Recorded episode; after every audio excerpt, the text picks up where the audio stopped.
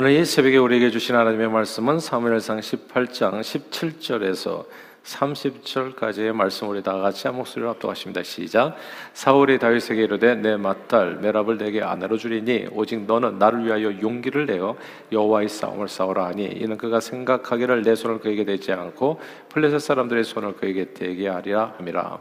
다윗이 사울에게 이르되 내가 누구며 이스라엘 중에 내 친속이라 내 아버지 집이 무엇이기에 내가 왕의 사유가 되리까 하였더니 사울의 딸 메랍을 다윗에게 줄 시기에 무올라 사람 아들이 엘에게 아내로 주었더라.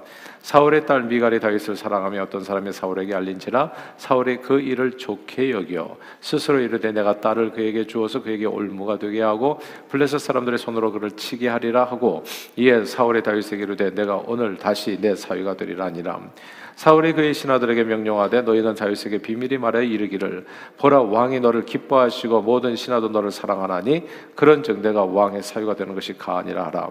사울의 신하들이 이 말을 다윗이 귀에 전하며 다윗이 이르되 왕이 사이 되는 것을 너희는 작은 일로 보느냐? 나는 가난하고 천한 사람이라 한지라. 사울의 신하들이 사울에게 말하여 이르되 다윗이 이러이러하게 말하더이다 하니 사울이 이르되 너희는 다윗에게 이같이 말하기를 왕이 아무것도 원하지 아니하고 다만 왕의 원수의 보복으로 블레셋 사람들의 포피 백개를 원하신다 하라 하였으니 이는 사울의 생각에 다윗을 블레셋 사람들의 손에 죽게 하리라 함이라 사울의 신하들이 이 말을 다윗에게 아뢰며 다윗이 왕의 사위 되는 것을 좋게 여김으로 결혼할 날이 차기 전에 다윗이 일어나서 그의 부하들과 함께 가서 블레셋 사람 200명을 죽이고 그들의 포피를 가져다가 수대로 왕께 드려 왕의 사위가 되고자 하니 사울의 그의 딸 미가를 아내에게 다윗에게 아내로 주었더라. 여호와께서 다윗과 함께 계심을 사울이 보고 알았고 사울의 딸 미갈도 그를 사랑하므로 사울이 다윗을 더욱 더욱 두려워하여 평생에 다윗이 대적이 되니라. 블레셋 사람들의 방백들이 싸우러 나오면 그들이 나올 때마다 다윗이 사울의 모든 신하보다 더 지혜롭게 행함에 이에 그의 이름이 심히 귀하게 되니라. 아멘.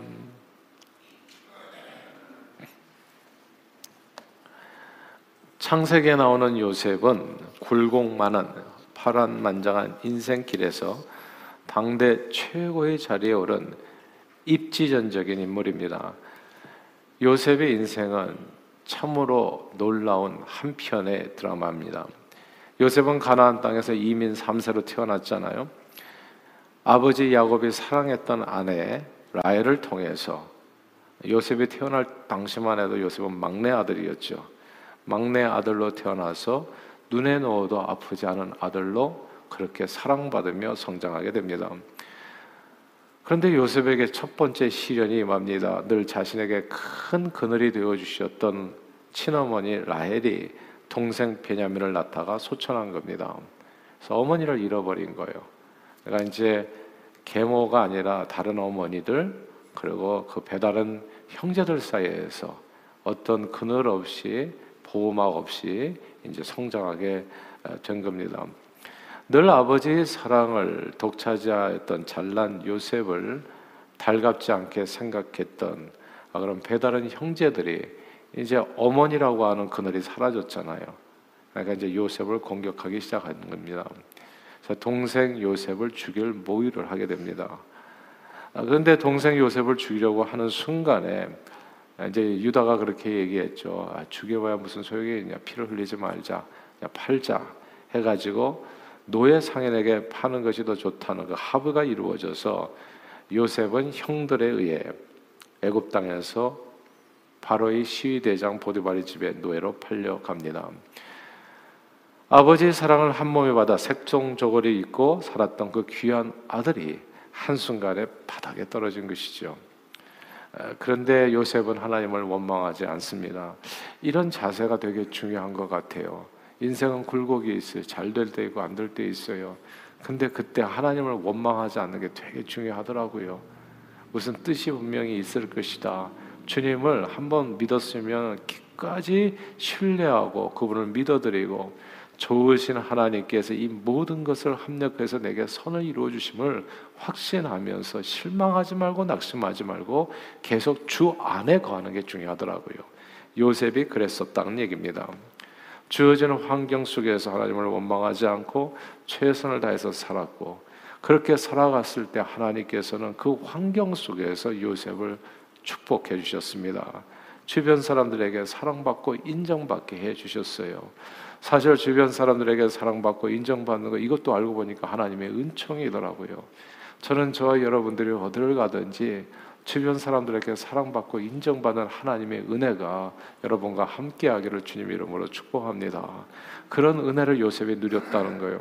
그래서 애굽 땅에서 요셉의 주인이었던 보디발은 요셉에게 은총을 베풀어서 그가 요셉에게 은총 하나님께서 함께 하셨으니까 은총을 베푼 거죠. 인자를 더하셨다고요. 그래서 요셉을 곧 집안 총무로 어, 임명하게 되고 집안의 대소사를 일체 요셉에게 다 일임하게 됩니다. 이렇게 또 그 보디바리 집에서 잘 나갔었는데 또 다른 시련이 찾아옵니다. 요셉이 너무 잘난 것이 문제였습니다. 요셉은 보디바리 아내의 눈에 띄게 되고 유혹을 받습니다. 그리고 그 유혹을 거절하자 거절당한 아픔에 그만 보디발의 아내는 노예 요셉을 강간범으로 고발하게 되고 요셉은 다시 한번 바닥으로 떨어집니다.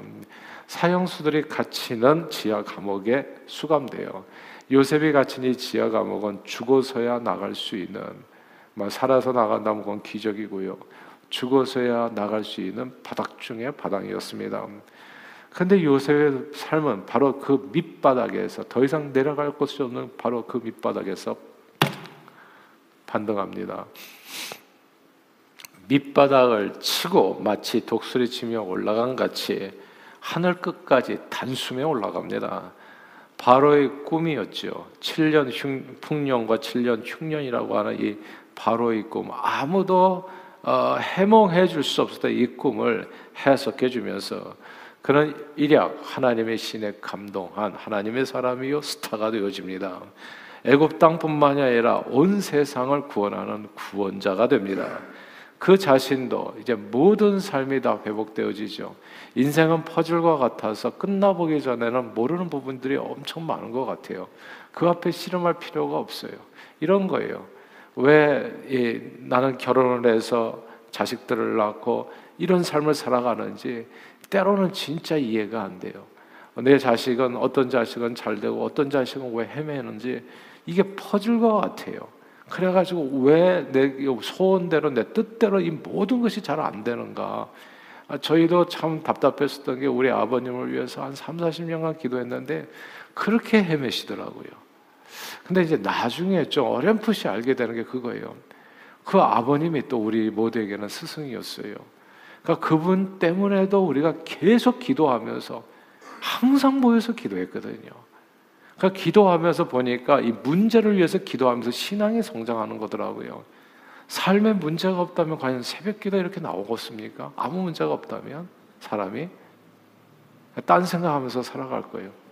그래서 고난 당하는 것도 성경은 유익이라 이게 맞아요 보니까. 그러니까 우리가 인생의 퍼즐과 같아 가지고 어떤 삶의 문제는 왜 해결이 되지 않는지 알 수가 없는데 나중에 가면 알게 되는 그런 부분들이 있더라고요. 요셉이 그랬었다는 겁니다. 나중에 가보니까 내가 왜 형제들에게 미움을 받았는지, 왜 노예 생활을 했었어야 되는지, 왜 밑바닥같이 내려가야 되는지 알 수가 없었는데 나중에 되니까 이 퍼즐들이 하나씩 하나씩 맞춰지면서 큰 그림이 그려졌는데 그건 하나님의 사랑이었던 거죠. 온 세상을 구하기를 원하시는 이 세상 모든 사람들을 불쌍히 여기시는 하나님의 뜻이 요셉의 삶에 담겨 있었던 것입니다. 저는 그때까지 저와 여러분들이 낙심하지 않고 끊임없이 주님 앞에 거하며 주님 앞에 나갈 수 있게 되기를 바래요. 그 순간에 모든 것이 회복되어지지 않았습니까? 아버지와 형제들과 재회하고 애굽 땅에서 보금자리를 마련하고 온 식구들이 함께 happily ever after 행복하게 잘 살게 됩니다. 요셉은 죽을 뻔한 순간을 여럿 겪었지만 그때마다 그가 당한 고난은 더욱더 놀라운 축복으로 그의 넘치도록 다시 돌아오게 됩니다. 요셉이 모든 환란 속에서도 그러므로 더욱더 기뻐하고 즐거워할 수 있는 까, 있었던 까닭은 환란은 요셉에게 인내와 연단을 이루고 소망에 이르게 하는 것을 그가 확신했고 그렇게 그가 체험했기 때문입니다. 자 보세요. 그런데 여기서 우리가 꼭 알아야 될 것이 있습니다. 우리 모든 사람에게 환란이 다 소망을 이루는 것이 아니에요. 모든 사람에게. 근데 어떤 사람에게는 당하는 모든 환란이 변장된 축복으로 그에게 주어지게 됩니다. 그렇게 모든 환란이 변장된 축복으로 그에게 임하게 되는 비결이 있더라고요. 그 말씀이 창세기 39장 3절에 나옵니다. 창세기 39장 3절을 우리 화면을 보고 같이 한번 읽어보겠습니다. 시작. 그의 주인이 여호와께서 그와 함께 하심을 보며 또 여호와께서 그의 범사에 형통하게 하심을 보았더라. 이게 보디발이 요셉을 볼 때 생각했던 내용이거든요. 요셉을 보면서 항상 보디발 주인이 볼 때, 남이 볼 때, 세상 사람이 볼 때도 아, 이 사람을 하나님이 함께 하시네. 이 신이 함께 하지 않으면 이런 일이 있을 수가 없어요. 그러니까 진짜 이 세상으로 말하면 재수가 좋은 사람 있잖아요. 근데 운이 좋은데 운이 한 번만 좋은 게 아니에요. 계속 좋은 거예요. 그러면 이건 뭡니까? 이거는 이거 하나님이 이 사람과 함께 한다. 저는 저와 여러분들에게 그런 축복이 임하기를 주 이름으로 축원합니다. 정말 남들이 볼 때 세상 사람들 볼 때 야, 이 사람은 진짜 하는 일마다 다 잘 되네. 어떻게 이럴 수가 있지? 진짜 그분이 함께 하신다. 그러니까 누가 봐도 하나님께서 함께. 그러니까 누가 봐도 이상하면 안 되잖아요. 누가 봐도. 저 사람은 교회만 다니지 삶이 별로 형편없네. 누가 봐도. 이게 아니잖아요. 근데 이 요셉은 노예라는 것 하나만 빼고는 모든 것이 다 함께 하는 거예요. 그러니까 여호와께서 그와 함께 하심을 보고 범사에 형통하게 하심을 알아봤던 겁니다. 요셉은 늘 주변 사람들이 알아볼 정도로 하나님이 함께 하셨고 그 하나님께서 그 얘기를 형통케 하셨습니다. 이 말씀을 잠시 묵상할 필요가 있는데요. 우리들 우리는 사람들의 인기를 얻기 위해서 뛰어다니지만 하나님과 함께하는 사람에게는 다른 사람의 사랑과 인정과 은총과 축복을 모두 받게 된다는 사실입니다. 주변 사람들, 하나님을 모르는 사람이 인정할 수밖에 없는 지도자가 됩니다. 이 사람 따르면 살겠구나라는 생각을 갖게 해요. 저는 저와 여러분들이 언제 어디서나 이 세상에서 바로 그렇게 쓰임 받게 되기를 바래요. 여러분과 함께하면 살겠구나 세상 사람들이 이렇게 생각하게 만들어가는 하나님께서 하시는 은혜죠 역사죠. 하나님과 함께한 요셉은 아버지의 사랑을 받았고 언제 어디서나 언제 어디서나 보드발에게 은총을 받았고 꼭 이렇게 누구라 지도자에게 사랑을 받아요. 이게 회사에서도요 직장 생활에도 성공하려면 딱 하나더라고 동료 사이에다 인정받는 것보다도 내외에 있는 보스한테 인정받는 게 최고로 빠른 길이더라고요. 근데 보스의 마음은 누가 정하는 겁니까? 왕의 마음에는 왕의 마음의 흐름은 하나님께서 역사하신다고 이 보스의 마음 그 위에서 붙잡아 줘야지 내가 성공하는 거거든요. 내 아랫 사람이 나를 인정한다고 해서 내가 성공하는 게 아니에요. 내 위에 사람이 나를 붙들어서 끌어줘야지 내가 졸지에 더 좋은 자리에 간다고 할 수 있을까? 프로모션도 남보다 쉽게 되고 성공의 길에 빨리 서게 되는 겁니다. 이제 이런 내용인데 하나님을 믿고 의지하고 하나님과 함께 했더니 하나님께서 그 길을 주신 거예요. 언제나 그 공동체의 장에게 사랑을 받았습니다. 아버지의 사랑을 받았고 보디발의 집에서는 보디발에게 은총을 받았고 또 이렇게 감옥에 내려가니까 감옥에서 가장 최고 위치에 있는 사람이 간수장이잖아요. 이 간수장이 또 이쁨을 받는 겁니다. 그 감옥에서 나오고 나니까 바로 앞에 서니까 바로 왕에게 인정을 받습니다. 자기 삶에서 보세요. 자기 삶에서 딱 한 가지만 잘하면 됩니다. 하나님 한 분만 제대로 내 삶에서 내가 인정하고 하나님 한 분만을 높이고 예배하고 사랑하는 사람은 알고 보니까 다른 모든 사람에게 높임을 받더라고요. 제가 보니까 이렇더라고요. 예전에 우리 한국에서는 진짜 하나님을 사랑하는 걸 넘버 원으로 서 가족보다도 아내보다도 자식보다도 하나님 사랑하는 거. 하나님을 사랑하면 사실 아내도 자식도 다 얻게 되어져요. 근데 요즘은 어떻게 뭐가 약간 이상해. 자식들을 사랑하지 않는 것이 아니라 하나님을 가장 사랑하는 거거든요. 아, 근데 이 어떤 사람은 가족을 더 저기 해가지고 하나님을 잠시 떠나. 예. 가족까지 생각해 보니까 1년, 12달 간 데가 없어가지고, 아이 주일이라도 좀 이렇게 좀 면하고 하나님, 하나님 잠깐 좀 기다려 주세요. 난 가족을 좀 기쁘게 해야 되겠어. 이렇게 떠나는 사람들이 종종 있더라는 거예요. 그러면 진짜 가족을 얻을 것 같지만 가족을 얻는 길이 아닙니다. 항상 저는 저와 여러분들에게 하나님을 우선으로 둘 수 있게 되기를 바래요. 하나님을 높이면요 모든 사람에게 사랑을 받습니다. 그리고 진정으로 하나 되는 역사는 부부가 하나 되는 것은 하나님의 말씀을 세울 때 부부가 하나 될 수 있어요. 아내와 남편이 서로를 너무 사랑하잖아요 하나님보다 그러면 딱 아담과 하와처럼 됩니다. 하나님의 말씀을 저버리고 둘이서 짝짝꿍되는 순간에 둘 다 망하게 되는 겁니다. 하나님이 항상 생명의 원천이요 축복의 근원임을 잊지 않고 하나님 우선으로 승리하는 저 여러분들이 다 되시기를 바랍니다. 하나님께서 함께 하시는 사람은 그 정도가 아니죠. 하나님께서 사람에게 인정을 받을 뿐만 아니라 범사가 손대는 일마다 형통하게 해 주십니다. 산에서나 들이서나 종애나 자유자나 낮을 때나 높을 때나 언제 어디서나 그의 삶은 결코 망하지 않고 영원히 형통하게 됩니다. 오늘 본문의 말씀입니다. 사울 왕은요 다윗을 여러 번 죽이려고 했어요. 왕이 사람 죽이는 것은 간단합니다. 우리 뭐 한국에 사극들 많잖아요. 왕이 사람 죽이는 게 얼마나 간단 사약을 내리라. 그러면 사약 먹고 죽어요, 그냥. 그냥 그렇게 간단하게 사람을 죽일 수 있는 거예요. 공로를 모아서 사약을 내리시옵소서. 이렇게 주청을 드리며 그럼 또 마지못해서 사약을 내리는 척하면서 또 죽이고 싶은 사람을 다 하루아침에 역적으로 몰아 죽일 수 있어요. 만약에 보는 눈이 무서우면 얼마든지 사람을 쥐도 새도 모르게 없앨 수 있는 방법들이 있습니다.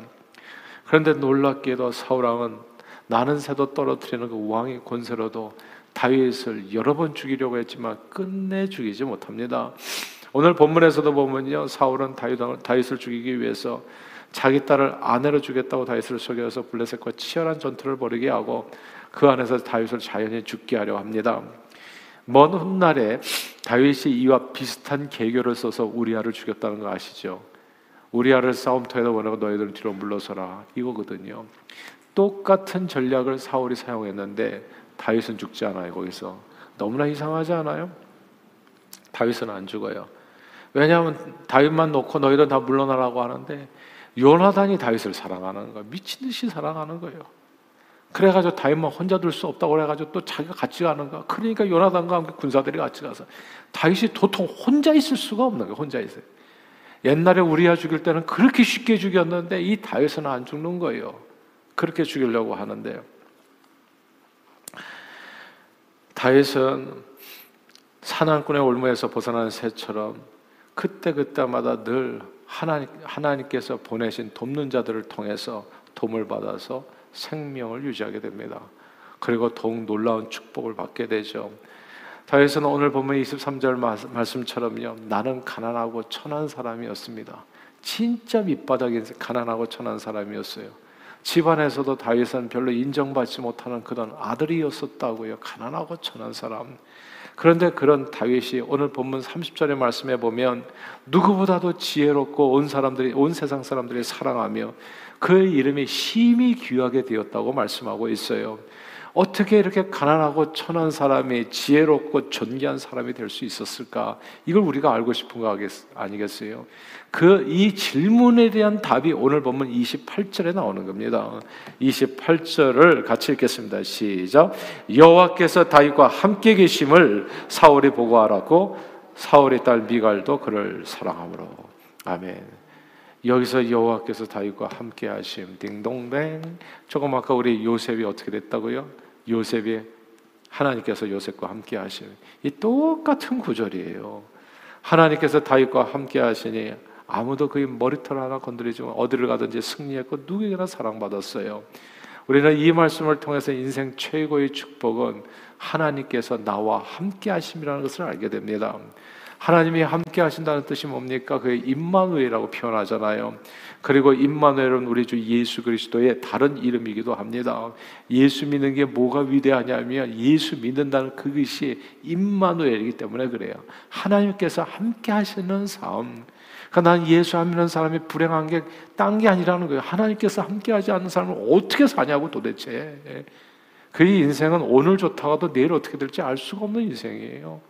죽으면 저 끔찍한 거고 이게 근데 우리는 하나님이 함께하는 삶, 말씀으로 온 세상을 창조하셨던 그 하나님께서 누구나 다 주를 믿는 자들과 함께하기 위해서 말씀이 육신을 입고 이 땅에 오셨는데 그분이 바로 은혜와 진리가 충만한 독생자의 영광 우리 주 예수 그리스도이십니다. 그리고 예수님은 우리를 고와 같이 버려주고 떠나지 않겠다고 약속하시고 이 땅에 성령님을 보내주셔서 우리와 함께 영원히 세상 끝날까지 임마누엘 함께 하시겠다고 약속해 주셨습니다. 그러므로 우리와 함께 하시는 임마누엘 예수 믿는 것은 우리 인생, 인생들에게 가장 놀라운 은혜와 축복입니다. 주님을 믿으면 죽어도 살고 영원히 살게 됩니다. 사람 믿는 자들은 그 어떤 상황 속에서도 결코 멸망치 않고 영생을 얻으리라 영생의 축복을 누리게 됩니다. 오늘도 이 주님이 저와 여러분과 함께 하십니다. 오늘도 이 임마누엘의 축복이 저와 여러분들의 삶을 주장할 것입니다. 때로 인생을 살다 보면 좋을 때도 있고요. 파란만장, 사망의 음침한 골짜기를 지나는 것처럼 굴곡진 순간들도 만나게 됩니다. 퍼즐과 같이 도무지 이해가 안 되는 그런 일들을 경험할 때가 있어요. 그러나 그럼에도 불구하고 우리가 결코 두려워하거나 염려하지 않을 것은 주님이 우리와 함께 하시기 때문입니다. 주님은 나를 사랑하는 자가 나의 사랑을 입으며 나를 간절히 찾는 자가 나를 만날 것이라 말씀하셨습니다. 주님을 가까이 하는 것이 그리스도인들의 축복입니다. 그러므로 오늘 이 새벽에 주님을 가까이 하기 위해서 주님 앞에 나오신 여러분 한 분 한 분 모두를 주님의 이름으로 축복합니다. 주님을 가까이 하십시오. 주님을 함께 하십시오. 이미 함께 하시는 주님을 더욱더 강력하게 여러분의 삶에서 그분 이름을 부르시라고요. 그러면 주님을 더욱더 가까이 주님을 사랑하고 경배하고 예수 이름으로 강구하면 가난하고 천한 인생이 오늘 본문처럼 변화되어집니다. 존귀한 인생으로 사람들의 사랑을 받는 인생으로 그리고 지혜롭게 형통한 인생이 되어집니다. 이런 놀라운 축복이 임마누엘의 축복이 오늘도 하나님을 간절히 찾는 저와 여러분들의 삶에 풍성에 더하여 넘쳐 오늘도 승리한 삶으로 주님을 영화롭게 하는 우리 모두 되기를 주 이름으로 축원합니다. 기도하겠습니다. 하나님 아버지 오늘도 주님을 더욱 가까이 주님 앞에 나와 하루를 기도로 시작하게 해주심을 감사합니다.